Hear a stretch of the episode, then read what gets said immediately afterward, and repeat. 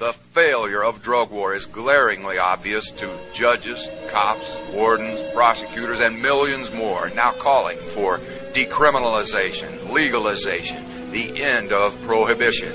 Let us investigate the century of lies. Welcome to this edition of Century of Lies. This is Chaz Dean Becker. My father is training his son so that if any time he is unable to come to the microphone, the Drug Truth Network shall continue.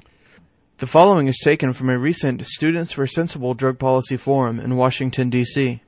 First up, you will hear the voice of former cop and a founding member of Law Enforcement Against Prohibition, perennial Drug Truth Network reporter Howard Wooldridge. If you give us more money, all we're going to do is arrest more drug dealers, which means you have to build more prisons. And what is the result? Nothing, because every drug dealer ever arrested, shot, or killed is replaced just like that and just like that. And every staffer knows it, every congressman knows it, but what has to happen is you have to make the phone ring to make them change their vote. I'm also advocating an arrest-free uh, drug, arrest-free 911 call for any alcohol or drug overdose. Let's say yes to life. In the, in the, in the context of prohibition, let's start thinking of saving lives of those keep, uh, you've heard it in your campuses, kids are dying of an alcohol or drug overdose because the person supplying the tequila or the cocaine does not want to call 911. Let's say yes to life. I'm calling for a national commission that, that uh, Walter Cronkite asked for a couple of years ago to study this entire issue. And I'm also asking for people to, uh, less than that, is bring in the best uh, addiction doctors in the country to uh, to study this issue as to what would happen if you actually legalize and regulate. And on the flip side of that, when you, when I urge you, see your state senator, see your state rep. They have uh, office hours just like your your your uh, college professors when they're out of session, they'll see you for 10 minutes. You can come in there and make your pitch. But you know, when, they when they come in there and they cross their arms like this and you can just tell you're not going anywhere, just say, you know, be careful out there, Mr. Politician. Tell your boss, because right now the rumors are that drug dealers are now uh, funding the uh, the politicians of the world. So be sure your your boss doesn't all of a sudden accept money from a, a, a drug dealer because, of course, they're all in favor of this particular policy. Sometimes it pays to be edgy. Next up, you will hear Oscar nominated screenwriter, author of the book Drug Crazy, and chairman of Common Sense for Drug Policy, Mr. Mike Gray. And, uh, but I, I want to uh, quickly get through it in, in, a few minutes here the history of drug prohibition. Most people think it began with Nixon, of course. It actually began with a lunatic named Hamilton Wright in, uh, in 1914. Uh, he, uh, he actually began in 1909. He was a, a doctor who was uh, made uh, famous for his discovery that beriberi is an infectious disease. It is not, of course. It happens to be a vitamin deficiency, but by the time his mistake was discovered, he had already married well. He married the head of the, the Republican Party, Senator Washburn's daughter, and uh, he uh, uh, looking for employment, his new father-in-law installed him on the Chinese Opium Commission of 1909, and all of this disaster flowed from there. He, he made up his mind, just out of thin air, that uh, that not only did the Chinese have a terrible drug problem, but that the United States had a heroin problem that was even worse. None of this was true. There were only 200,000 addicts in the United States, according to the best numbers we've been able to unearth. And uh, these people were tax-paying uh, productive citizens with a medical problem, not unlike diabetics, who went to their doctor, got a prescription for morphine or heroin or whatever their, their particular Jones was, and then they, uh, they shot up or took the pills. In those days, morphine, of course, was powerful enough that you could take pills. You didn't have to shoot it in order to get the bang. You could simply get pharmaceutical morphine, and, and, and it was uh, not required that you shoot it up in order to feel it. So uh, you, you had a drug problem, you went to your doctor, he wrote your prescription, you went down to the corner druggist, you gave him the prescription, he gave you the drugs, you did the drugs, and then you went to work.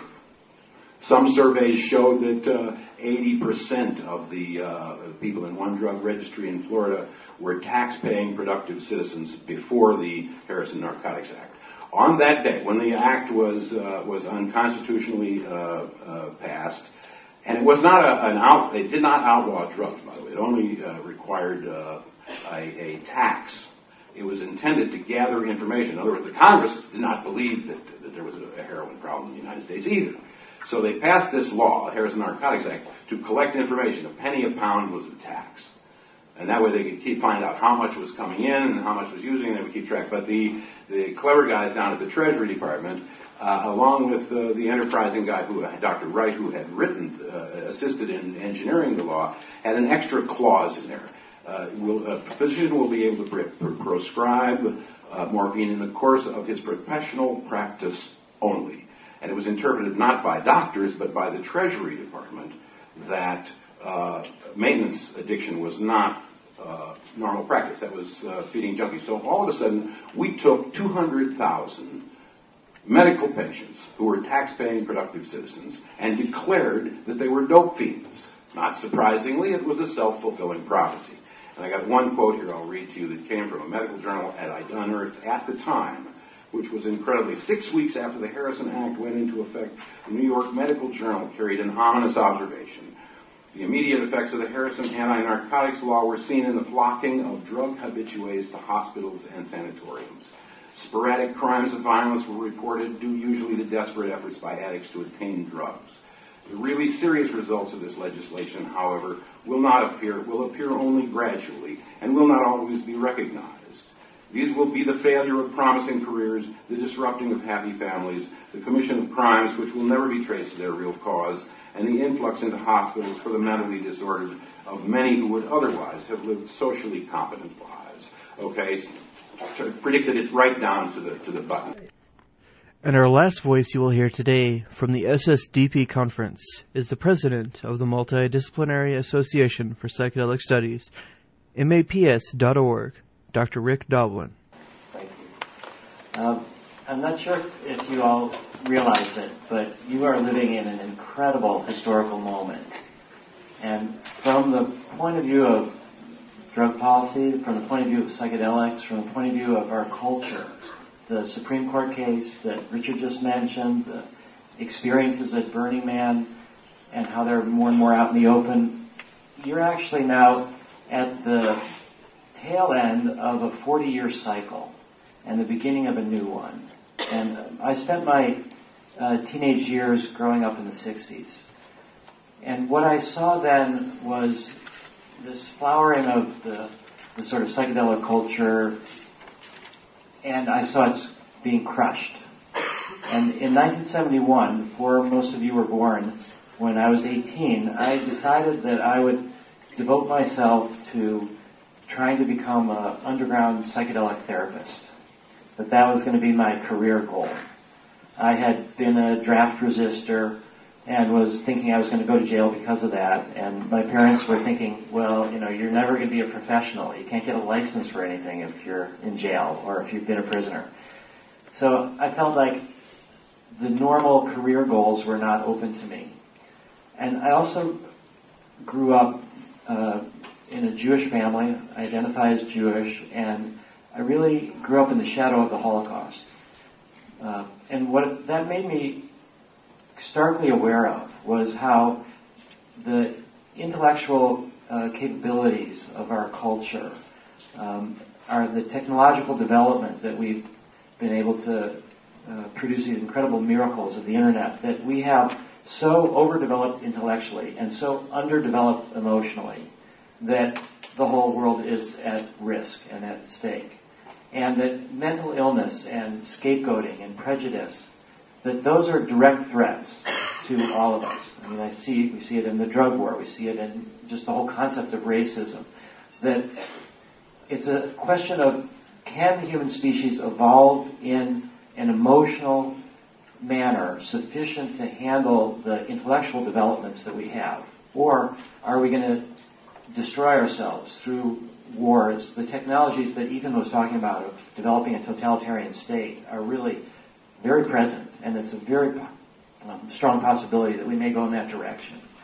So, how can we deal with the insanity at the center in many ways of the human psyche? How do we deal with that that produces the murderous destruction of the scapegoating? And we see it, I would say, in President Bush, this idea of everything is black and white, the evil is all out there, God's on our side, we're, we're, you know, anointed by God and these evil people out there, and we can, of course, become just like that. We can torture them, we can do anything we want because God's on our side. And, and you can see how twisted it gets. And fortunately, um, enough of the American public has, has rejected that kind of thinking in the recent election. But we have now an incredible opportunity because in the 60s, this flowering of psychedelics, why was it that so many people who were involved with psychedelics, like uh, John Lennon and the Beatles, why is it that they focused on peace, on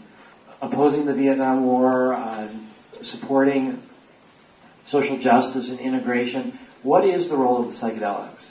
Now, we know that the CIA was thinking at this time that they could um, perhaps defuse the political energies of the youth at the time. Um, they were speculating about distributing psychedelics. One of the main distributors of psychedelics in the 60s was a CIA guy, and it's hard to tell if he was doing it on his own or doing it under um, orders, but it was this idea that maybe you take people who are focused politically and you turn them inside. You turn them inward, and they have these kind of hallucinations. They, they get sort of diffused from political action. On the other hand, what happened is that a lot of people, when you have a successful psychedelic experience, which is really just the same to say as a successful mystical experience, and you can have mystical experiences without drugs, you can have them with drugs, you can have them with fasting, you can have them all different ways. And what it seems is this product of the psychedelic experience, the product of the mystical experience, the fundamental aspect of it is a sense of unity, a sense of connection with everything, with all of life, with the animals, with the plants, with the whole planet, and that you identify beneath the normal ways that we think of ourselves in terms of gender, in terms of our religion, in terms of our nationality, in terms of our race, that there's something deeper than all of that. And that once you can have that on an experiential level, then your politics is different. So where we see ourselves now is the rise of fundamentalism all over the world. And we see that in Islamic fundamentalism. We see that in Christian fundamentalism. We see that in Jewish fundamentalism. In most every religion now, there's this resurgence of this grip on the old thinking, the, the literal thinking. Even in the ayahuasca churches, I mean, you kept saying about how the shamans are always the he's. I mean, you have these cultures that are homophobic, that are hierarchical, that are patriarchal, and yet they have this incredibly freeing psychedelic experience at their core. So what that means is that culture dominates even the psychedelic experience. And what we saw in the 60s was enough people had this primary mystical experience that it generated the environmental movement. The anti, it helped support and fuel the anti-war movement. There was just a lot of good that came out of it. So what happened in the 60s was, on the one hand, a reaction to when psychedelics, when drugs go bad. There's a lot of people that had uh, committed suicide, actually, uh, because of difficult psychedelic experiences, or took undue risks, or went into hospitals and never came back. There was just a lot of casualties. And yet, really what was going on is the reaction to the psychedelic experience going right, producing social change, producing activism. And I think the key mistake of the 60s was the self-identification as the counterculture. That once you think of yourselves as separate from the culture that you're in, as somehow or other an elite advance onto the future, you're not I think of ourselves in a way as scouts to the future. That, that's the way Burning Man is like you're a scout, and then you, what, what you bring back is the key. But if you are counterculture, it's like you want to find your own private island. You want to leave. You want to go away. And when you do that, and that was sort of the key, I think, of Timothy Leary and others, you end up building this inherent conflict with the culture. And the culture then came down hard.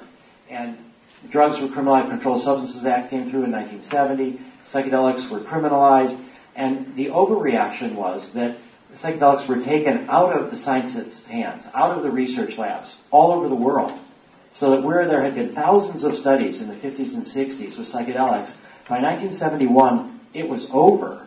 And because the U.S. is such a dominant player in the world, and particularly the way we can manipulate and use the UN and other cultures like other systems like that, we've been able to export our drug policy. It's one of the most pernicious exports of the United States. And all over the world, research was shut down. Starting in the middle 60s in the United States, by 71 it was complete. Now, we've had a sense of uh, many groups and many scientists all over have been trying to bring back the psychedelics into the laboratory. And so you are now at this key turning point of a psychedelic renaissance. And really it's more of a cultural renaissance in terms of opening up to diversity, opening up to going beyond prejudice, and we have this opportunity to build a new world and to build it on this deeper foundation where people can have this core mystical experience. So we now have psychedelic research projects taking place all over the world with almost every single drug that was researched before, except for LSD.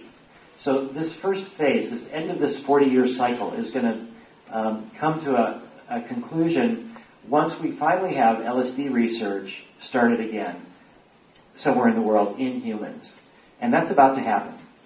Uh, we have a project going on in Switzerland with LSD for people who are dying with anxiety. There's a lot of work with LSD in the late 60s, early 70s with cancer patients. There's is funding some projects with uh, psilocybin for cancer patients, and we have now a study uh, about to start at Harvard Medical School with MDMA for cancer patients. The last psychedelic research at Harvard took place in 1965.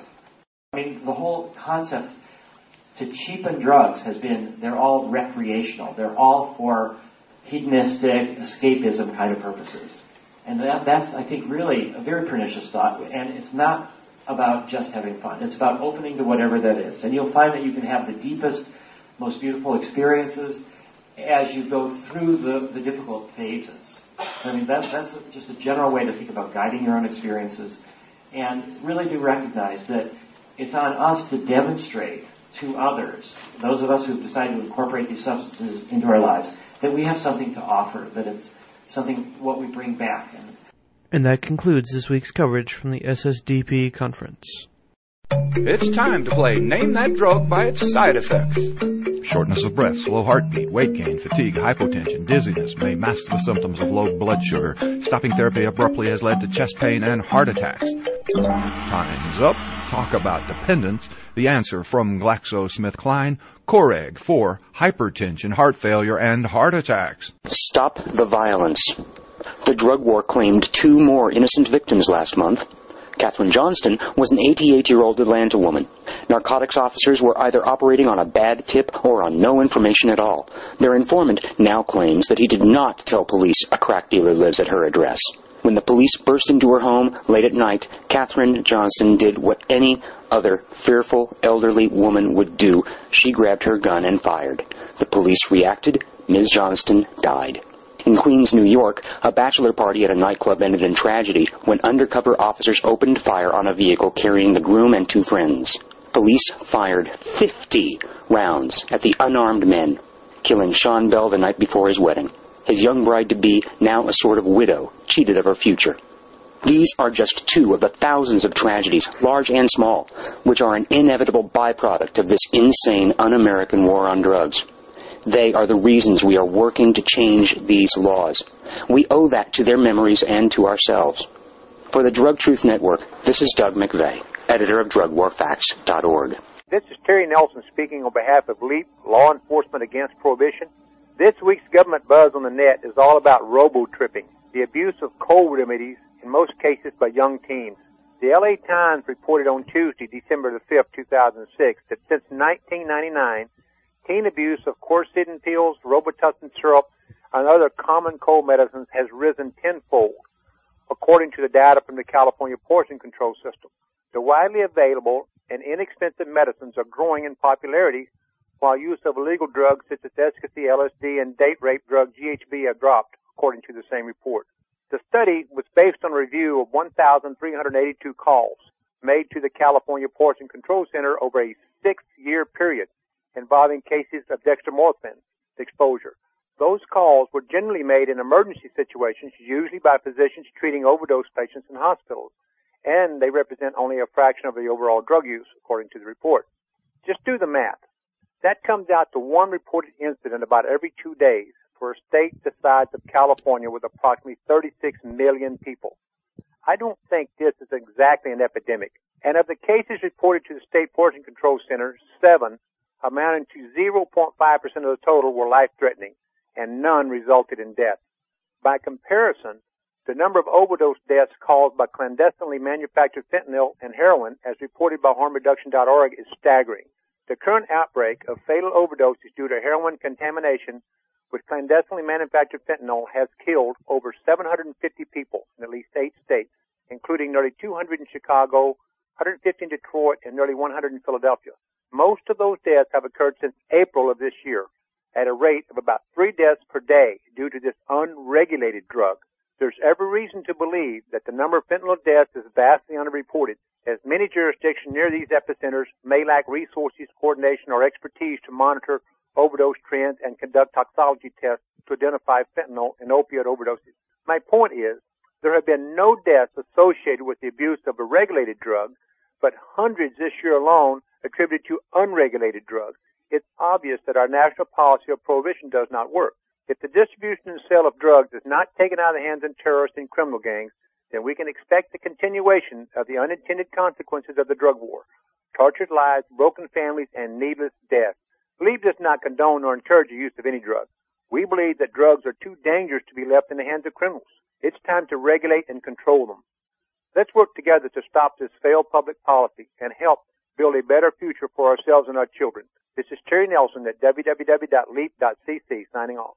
This is Phil Smith of the Drug War Chronicle with this week's Corrupt Cop Stories for the Drug Truth Network. I have a couple for you this week. First, in Chicago, three police officers were charged Monday in a widening probe into allegations Chicago police shook down drug suspects.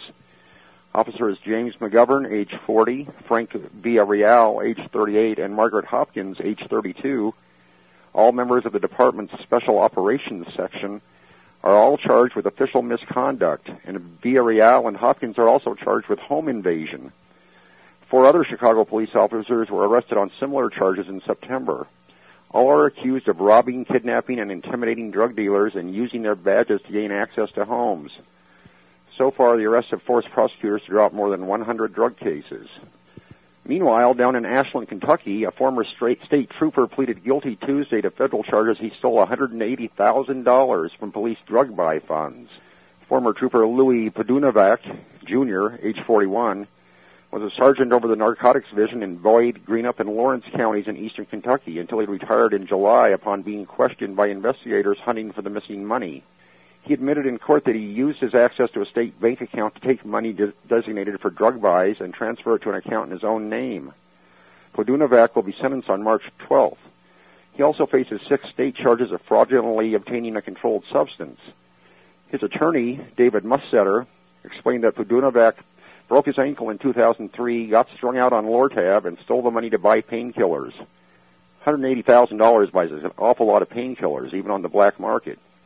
As always, there are more corrupt cop stories this week, including an Iowa fire chief caught stealing drugs, a New Mexico college cop accused of peddling drugs, and a Pennsylvania cop accused of stealing drugs from busts he made.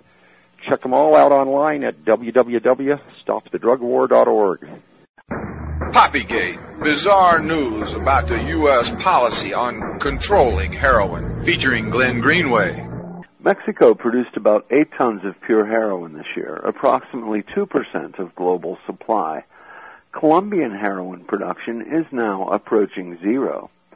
On the other hand, this year Afghanistan produced 610 tons of heroin, about 75 times more than all South American sources combined up 33-fold since the U.S.-led Operation Enduring Freedom upended the Taliban narcotics production in 2001. A new poll has found that 40% of Afghans now approve of poor farmers growing opium poppies, up from 26% last year. One-eighth of Afghans are now directly involved with poppy cultivation, and narcotics trafficking currently accounts for as much as 60% of the Afghan economy. CIA Director Michael Hayden told Congress last month that Afghan narcotics production and distribution is, quote, almost the devil's own problem, end quote.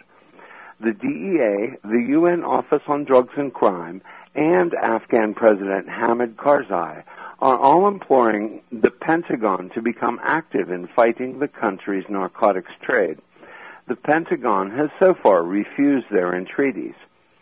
While officials dither, Afghan heroin production increased by half this year from last. In other news, this week Saudi Arabia beheaded a Pakistani citizen and his daughter for smuggling heroin into the kingdom. This is Glenn Greenway reporting for the Drug Truth Network. And now here's our weekly report from one of the founders of LEAP, Howard Wooldridge. This is Howard Wooldridge reporting from uh, Capitol Hill, Washington, D.C., where, as you may know, I started my new position a month ago as a, an education specialist for LEAP, Law Enforcement Against Prohibition. And, you know, what exactly is an education specialist? Well, it's, it's kind of a lobbyist light in that I can't uh, actually promote bills, but I'm here today, and, and as I was today on the cap on, on the Hill, trying to educate our our lawmakers, the federal lawmakers, that of course drug prohibition is a catastrophic failure, and we need to change it. And as many of you may know, I've, I've been working at this uh, drug prohibition for uh, 10 years, and for the last seven, I've been wearing a T-shirt that says "Cops say legalize pot" or "Cops say legalize drugs." Ask me why. And in those years, I've had roughly 14,000 people ask me why. And I thought I had heard all the reasons in the world why, uh, you know, why people do or don't want to legalize drugs. But a congressional staffer had a new one for me. His reason for opposing uh, the end of, of uh, marijuana prohibition in specific, he said, if we legalize marijuana, eventually the growers will want to receive a subsidy from Washington D.C. to grow it. The same as tobacco farmers now receive one or you know rice or sugar farmers. It will just mean one more expense and subsidy for the federal government, unquote. And call me naive, uh, call me a rookie, but I have faith that the United States Congress will never, ever in anyone's lifetime begin to subsidize cannabis or hemp farmers. But that gives you a flavor of the uh, attitude and the mentality out here in, in the uh, nation's capital. Another quick story was uh, a staffer from Republican side that said he agreed that drug prohibition funds Al Qaeda, funds North Korea nuclear weapons program, causes massive amounts of crime, gets 15 year olds killed as it gives them a drug, a job option, and um, but he says nope, cannot cannot change drug law because he believes that there are millions of people out there so stupid they'll start taking heroin the next day, and so therefore we can't allow that type of social chaos you know, I told him uh, I talked I talked to eight doctors who said no, he, that probably would not happen. And I said, well, I'll tell you what, why don't we stop guessing? Let's call for a national conference by the smartest addiction doctors in America and see what their professional opinion is uh, on whether drug use would go up or down if we had a legal regulated market. And his response, oh no, I'm not calling for a national conference. That's for the people on the other side of the aisle to do we, meaning the Republicans, we won't do it, unquote. And this led to something, as you know, the, the old saw is, I'd rather curse the darkness than light a candle. And the postscript of that was, a staffer told me today when I related the story, some people on Capitol Hill actually embrace the darkness. They want to remain un- uneducated. But I can tell you that I think I am making some headway. Let's say yes to life, and that has gained some traction, Dean. Never forget fear. And hatred. Or lies. Or deception. Big Brother says the war of terror will last forever. Merry Christmas.